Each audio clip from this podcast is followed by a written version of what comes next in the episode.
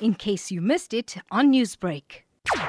The Department of Social Development, in conjunction with SASSA in KZN, have set up this WhatsApp line in order to assist pensioners and grant recipients, especially those that are having issues with unauthorized deductions that are being made from their grant accounts. This line, I believe, will really go a long way in terms of assisting grant recipients that are experiencing difficulties, and especially those who are living far away from a post office or a SASSA office. You're saying that this WhatsApp line has been created to assist people. You're going to get a lot of people who use WhatsApp coming through. So, how will this be managed? So far, by the mid 2019, there have been over 21,000 fraud cases that have been reported nationally. People that are living far away from a post office or a SASSA office and who do not have the means to go there to report, especially fraud cases, or to attend to any other challenges that they might be having with regard to their grants, will now be able to send a WhatsApp message to this number. Also, there is a landline that they can call where they will then be assisted and given advice in terms of how to address their queries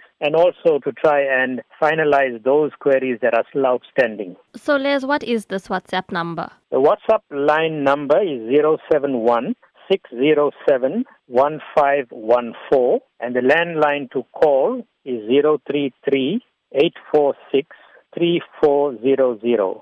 Furthermore, it will also allow people to make appointments for social workers or people from SASSA to visit homes of people who are frail or unable to travel to a SASSA office. And in terms of time, is this WhatsApp line restricted to a certain time period? The WhatsApp line is open 24 7. They can send in messages and they will get responses via the same number. But the landline is for office hours only.